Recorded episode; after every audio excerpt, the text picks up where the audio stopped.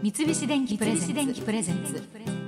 戸田恵子戸田恵子大人クオリティ大人クオリティ戸田恵子大人クオリティ。今日は人気声優としても超忙しいのにみんなに内緒で東大を受験してさらっと合格してキャンパスに通い今年無事に法学部を卒業された佐々木望くんをゲストにお迎えしています。後半もよろしくお願いします。よろしくお願いいたします。キャンパスライフ始まるわけですけれども冒頭に言ったみたいにみみんなほぼ10代、えまあ行って20代はい。みたいなね、ええ。人たちと一緒に過ごしていくわけですけど、はどんな感じでスタートしました？えクラスがあるんですよ。はあでクラスメートには最うん。初社会人だっていうのは、あの言ってあったんですけどもど、うん。多分そのクラス以外の人うん。は太郎生だと、うんうん本当に思われてたと思うんですよ。声優っていう仕事をやってるんだっていうことは、言ってないですね。言ってなくて。社会人です。うん。はい、でやっぱり普通に接してほしかったっていうのもありますしそ,、ねれは先生も含めて、うん。どうしても知ってしまうとうんなんかこう対応がこうねどうしても気を使われうんうんたりとかするじゃないですか。うんで先生だって自分よりも年下の方もいらっしゃるし多分自分が先生の立場で考えた時にうん。やりにくいんじゃないかなと、うん。ね、普通の学生として入ったんで社会人入試とかじゃなくて普通に受験してるので普通の学生としていたかったんですよね。うん。だからまあとりあえず言わんとこうと思って、でも中には気づく人もいるでしょ、はい後でねそのお話を聞いたんですけども、うん。結構いらっしゃったんですけどもそりゃみんな言わないだけで黙ってる人もそうなんです。ねでそれをまずなんかネットでうん。私のプロフィールを調べたらしいんですね。こう代表作とかは書いてあるけど、はいはいうん東大に行ってるってことは書いてない。当然書いてないですね、うん。その時点では。でその時にその人たちはあということはこれは公表してない。してないことなんだと思って察してくださって、うん。で外には言わなかったらしいですね。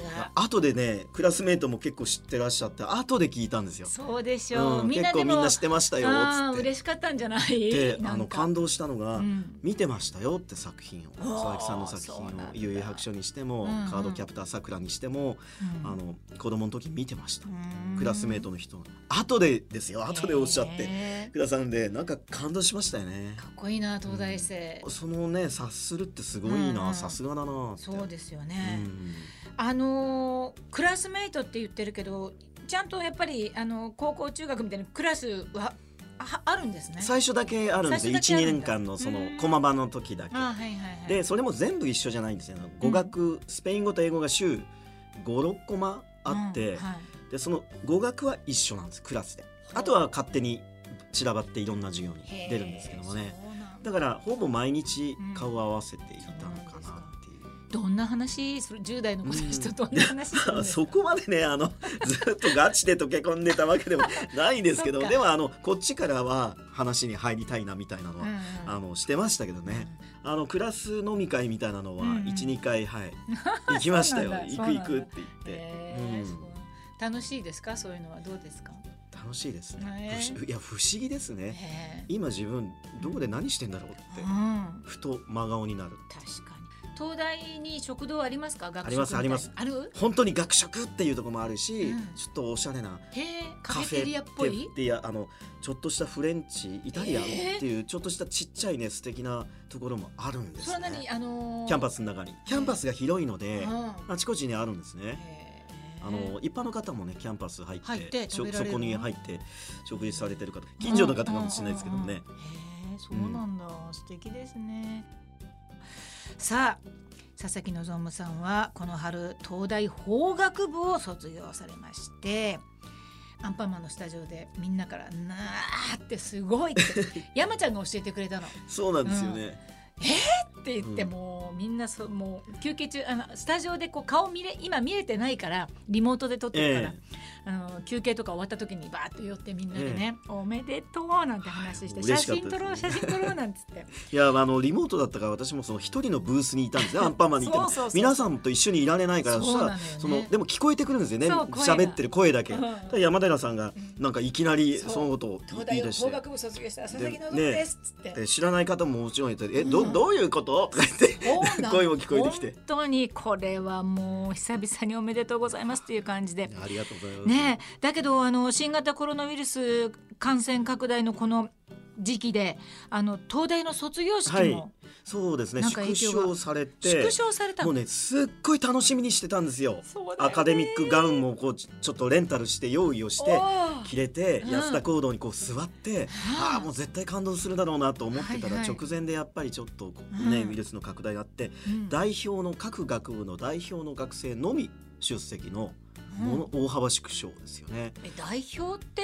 一人二人一人二人です。えー。一人二人。寂しい、まあ入れない学生がその安田講堂の前の広場にね、うん。集まって、うん。みんなやっぱりガウン着てるんですよ。あーなんかちょっと泣けるわ、うん。もうちょっと。でもそれはそれでなんかいい時だったな、いい瞬間でしたね。いやもうそんな、あれはないものね。まだねその頃はこう今だったら密ってね言うじゃないですか、まだその頃はそんなじゃなかったんです一応あの式とかで、あの集まるのはちょっと危ないかもっていうことですけど、うんまだねあのだったんで安田講堂にこううわーってこう卒業生集まって壮観でした。